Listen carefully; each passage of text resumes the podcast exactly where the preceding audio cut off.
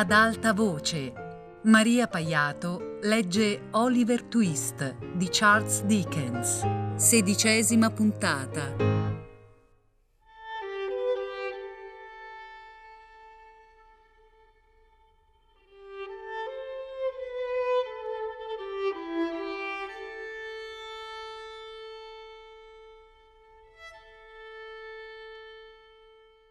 L'importante colloquio aveva appena avuto termine e Oliver si era appena accinto a riposare quando il medico, dopo essersi asciugati gli occhi ed essersela presa con se stesso per quell'improvvisa debolezza, discese con l'intenzione di iniziare le ostilità contro il signor Giles. Non avendolo trovato nei vari salotti, gli accadde di pensare che forse avrebbe potuto agire con maggiore efficacia in cucina e pertanto nella cucina si recò.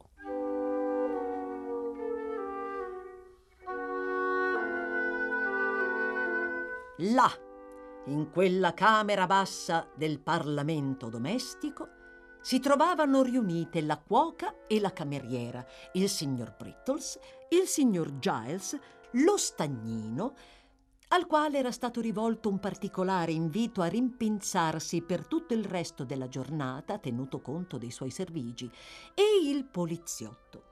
Quest'ultimo impugnava un grosso manganello, aveva una grossa testa, fattezze grossolane, e sembrava aver tracannato un quantitativo proporzionalmente grosso di birra, come in effetti era avvenuto. State comodi, disse il dottore con un cenno della mano. Grazie, signore, disse Giles.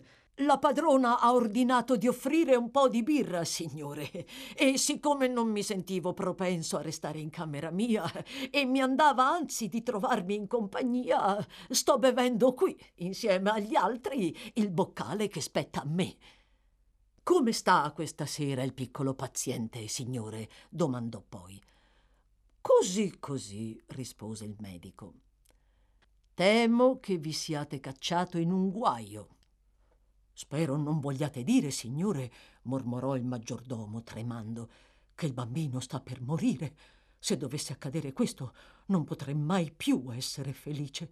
Non ucciderei mai un bambino, no, davvero, nemmeno un bambinone stupido come il nostro Brittles qui. No, non lo farei per tutto l'oro del mondo, dottore. Non è questo il punto, disse il dottore misteriosamente. Signor Giles, siete protestante voi? Uh, sì, signore, lo spero, balbettò il maggiordomo, che era diventato pallidissimo. E voi, figliolo, che cosa siete? domandò il medico, voltandosi bruscamente verso Brittles. Che Dio mi benedica, dottore, rispose Brittles, trasalendo con violenza. Sono come il signor Giles, signore. Allora ditemi una cosa, esclamò il medico. Tutti e due, sì, tutti e due.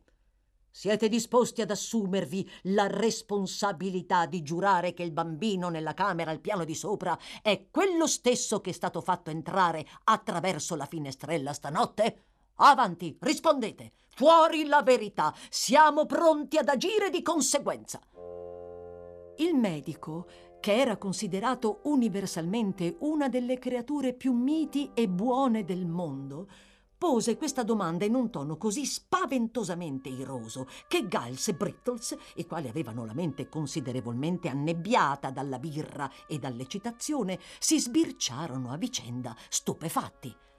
Prestate bene attenzione alla risposta, agente. Eh, vi spiace? disse il medico, agitando il dito indice con una estrema solennità di modi e battendoselo poi sulla radice del naso, come per dire che quel suo organo era dotato di un grande fiuto.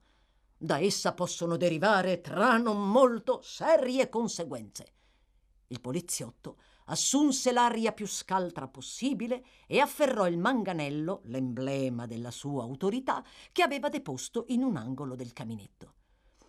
Rileverete, disse il medico, che è una semplice questione di identità. Certo, per l'appunto, signore, rispose il poliziotto, tossendo spasmodicamente. Infatti aveva finito di vuotare in fretta e furia il boccale e parte della birra gli era andata di traverso. Vi è stato in questa casa un tentativo di furto con scasso, continuò il medico, e due uomini hanno intravisto per un attimo un bambino. Tra il fumo degli spari e nella confusione dell'oscurità e di una situazione d'emergenza. Poi un bambino si presenta in questa stessa casa al mattino e siccome si dà il caso che abbia un braccio ferito, costoro lo trattano con modi violenti, ponendone in tal modo in grave pericolo la vita, e giurano che si tratta del ladro. Orbene, è necessario stabilire se il loro comportamento è giustificato dai fatti, altrimenti in quale situazione si sono posti. Il poliziotto annui con un'aria di profonda saggezza. Disse che, se non era questa la legge, sarebbe stato lieto di sapere quale fosse. Torno a domandarvelo, tuonò il dottore. Siete in grado di giurare solennemente che avete riconosciuto il bambino? Brittles sbirciò dubbioso il signor Giles. Il signor Giles sbirciò dubbioso Brittles. La gente portò una mano dietro l'orecchio per udire meglio la risposta. La cuoca, la cameriera e lo stagnino si protesero in avanti per ascoltare. Il medico osservava la scena con occhi penetranti, quando si udirono tintinnii di campanelle al di là del cancello e al contempo uno strepito di ruote. È la polizia! esclamò Brittles e parve essere in preda a un grande sollievo. Chi? esclamò il dottore allibito. I poliziotti di Bow Street, signore, spiegò Brittles prendendo una candela. Io e il signor Giles li abbiamo mandati a chiamare stamane. Cosa? gridò il medico. Sì, confermò Brittles. Li ho fatti venire dal postiglione e mi domandavo soltanto come mai non fossero ancora arrivati, signore. Oh, li avete fatti arrivare voi, eh? In tal caso vadano al diavolo le diligenze troppo lente. Ecco tutto! esclamò il dottore andandosene.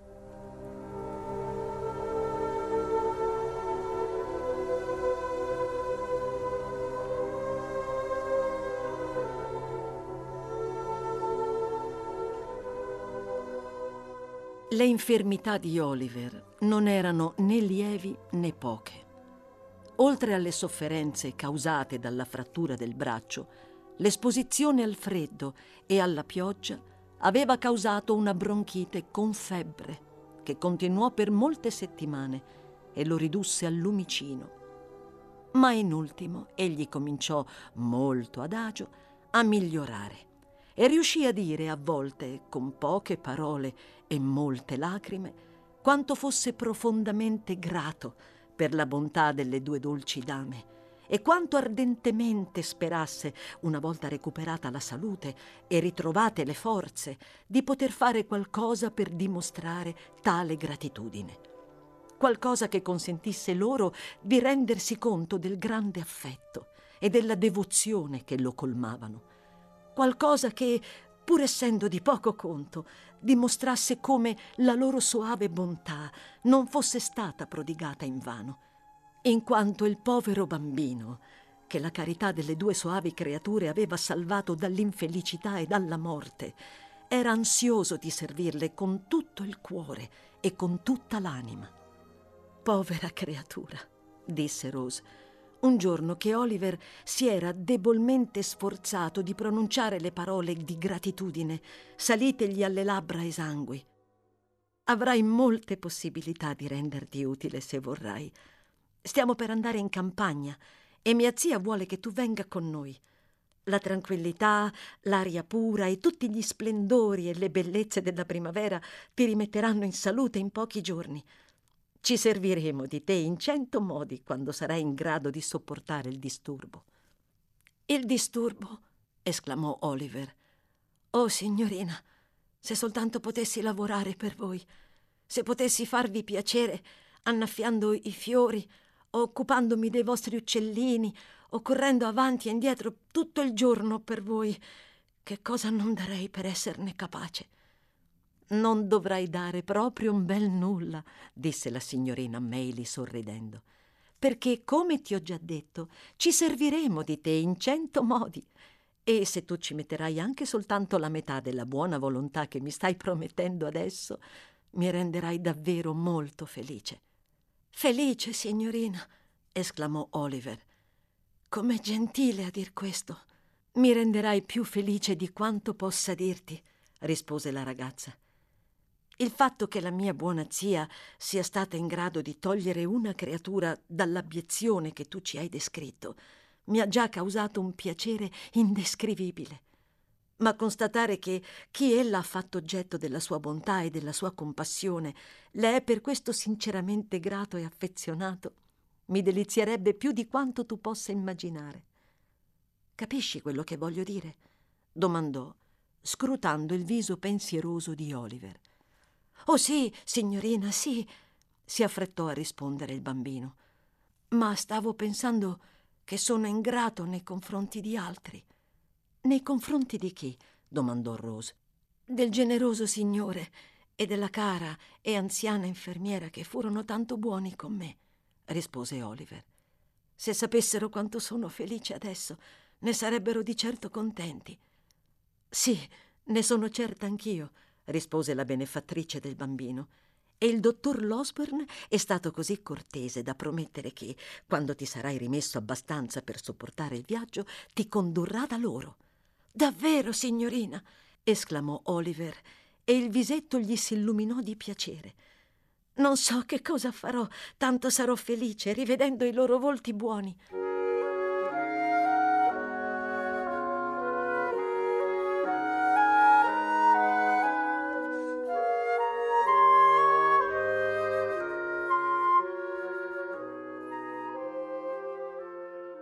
Di lì a poco tempo Oliver si era ripreso abbastanza per sopportare la fatica di questo viaggio. Di conseguenza, un mattino lui e il dottor Losburn partirono su una carrozza che apparteneva alla signora Maylie.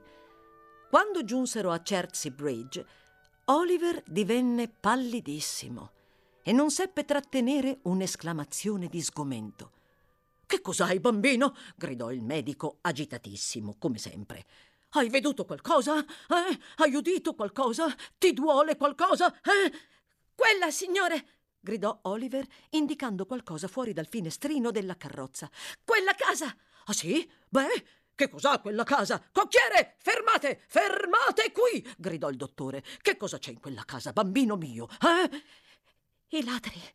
È la casa nella quale mi hanno portato, bisbigliò Oliver. Per tutti i diavoli! gridò il medico. Ehi, Fatemi scendere! Ma prima che il cocchiere fosse riuscito a smontar da cassetta, lui era già rotolato giù dalla carrozza in un modo o nell'altro e, arrivato di corsa fino alla casa deserta, aveva cominciato a sferrare calci contro la porta come un pazzo. Ebbene, disse un ometto laido e gobbo, spalancando la porta talmente all'improvviso che il dottore, a causa dell'impeto del suo ultimo calcio, per poco non cadde nel corridoio. Che cosa vi ha preso? Che cosa mi ha preso? esclamò l'altro, afferrando per il colletto senza riflettere nemmeno per un momento. Ne ho di buone ragioni. Si tratta di furti. Tra poco si tratterà anche d'assassinio se non mi toglierete le mani di dosso, disse il gobbo gelido. Mi sentite? Vi sento, vi sento, disse il dottore scrollando il suo prigioniero. Dov'è? Il diavolo se la porti! Com'è che si chiama quel furfante? Eh? Ah sì, Sykes! Dov'è Sykes? Ladro che non siete altro! Il gobbo spalancò gli occhi tanto stupito quanto indignato. Poi, divincolatosi e sottrattosi con destrezza alla stretta del medico, ringhiò una raffica di orrende bestemmie e indietreggiò nella casa. Prima che potesse chiudere la porta, tuttavia, il dottore, senza sognarsi di chiedere il permesso, era già entrato nel salotto. Si guardò attorno, ansiosamente. Ma non un solo mobile, non un qualsiasi oggetto, inanimato o animato, e nemmeno la posizione stessa dei mobili corrispondevano alle descrizioni di Oliver. E ora sentiamo, disse il gobbo che lo aveva osservato con occhi penetranti. Quali intenzioni avete entrando a forza a casa mia? Volete derubarmi o assassinarmi? Che cosa volete fare? Avete mai visto qualcuno venire a fare l'una o l'altra di queste due cose su una carrozza con un tiro a due? Ridicolo vecchio vampiro che non siete altro! esclamò l'irritabile medico. Che cosa volete allora? domandò il gobbo. Volete andarvene o no prima che mi comprometta? Maledizione a voi! Me ne andrò quando lo riterrò opportuno, disse il dottor Losburn, facendo capolino nell'altra stanza che, come la prima, non corrispondeva in alcun modo alle descrizioni di Oliver. Un giorno o l'altro vi smaschererò, amico mio. Oh, davvero? ringhiò l'ometto deforme. Mi troverete qui quando vorrete. Ho vissuto qui matto e solo per 25 anni e non mi fate paura. La pagherete per questo. Oh, se la pagherete. E dopo aver detto ciò, il piccolo demonio deforme lanciò un urlo spaventoso e si mise a saltellare come se la furia lo avesse fatto impazzire.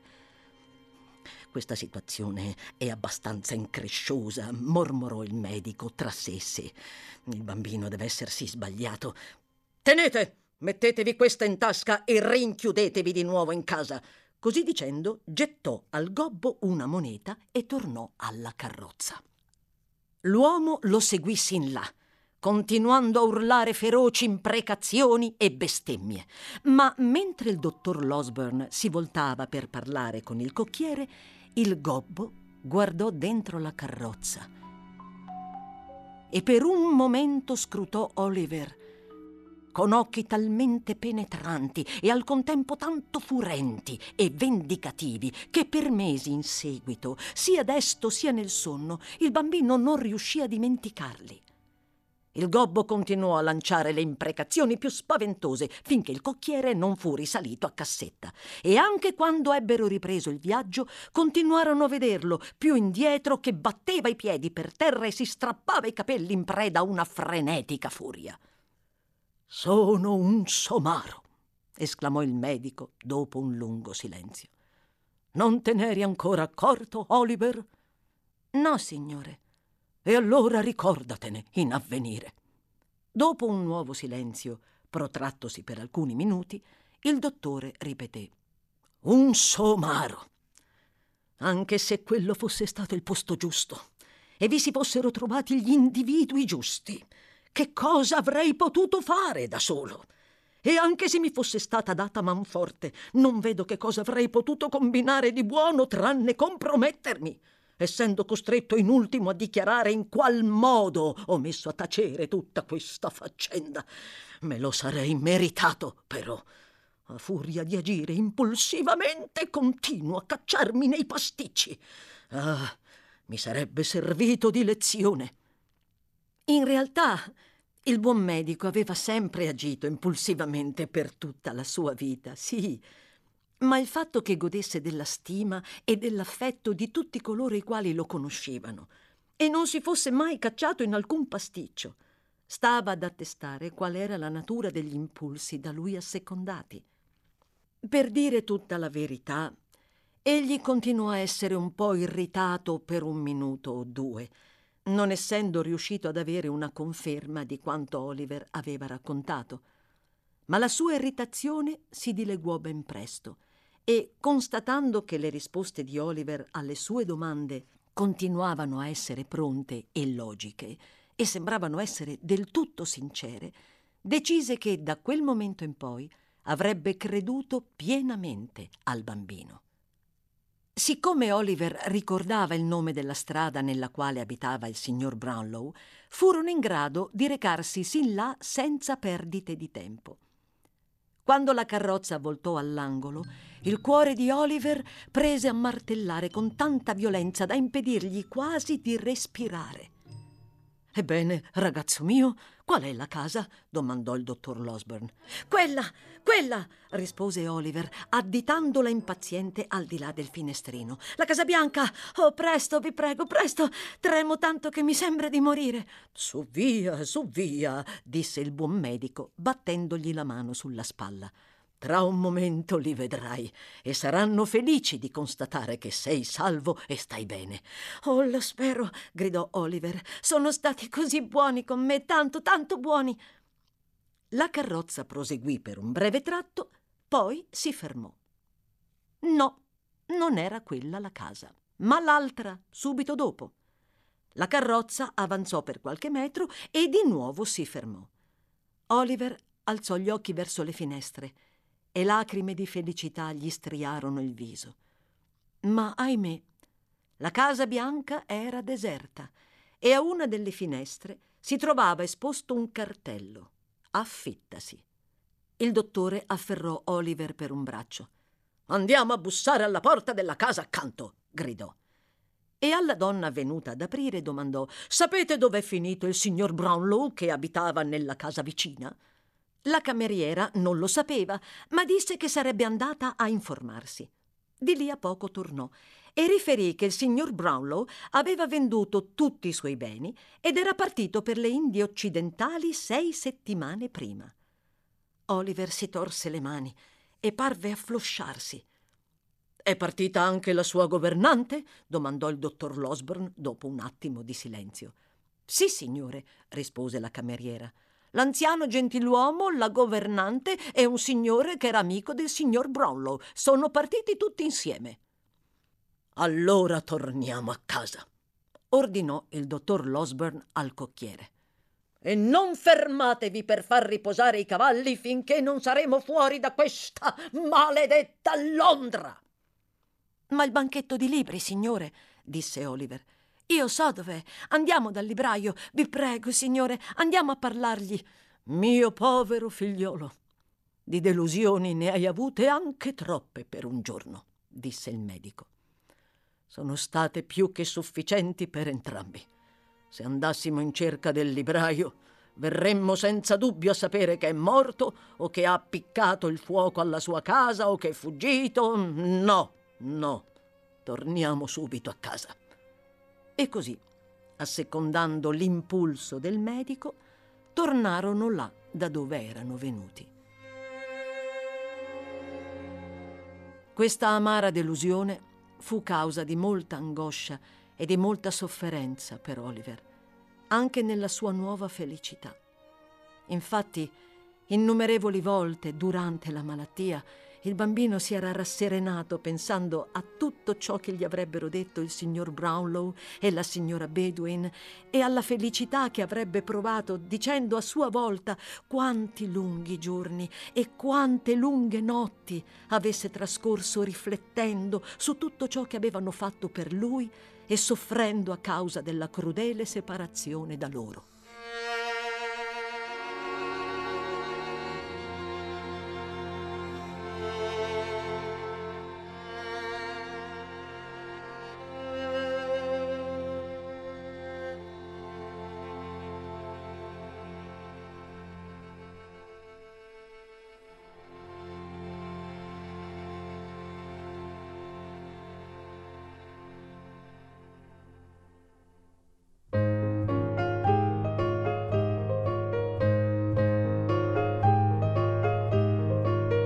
Maria Paiato ha letto Oliver Twist di Charles Dickens, a cura di Fabiana Carobolante con Jacopo De Bertoldi, Luigi Iavarone e Chiara Valerio. Tutte le puntate su Rai Play Radio. Ad alta voce è un programma Rai Radio 3.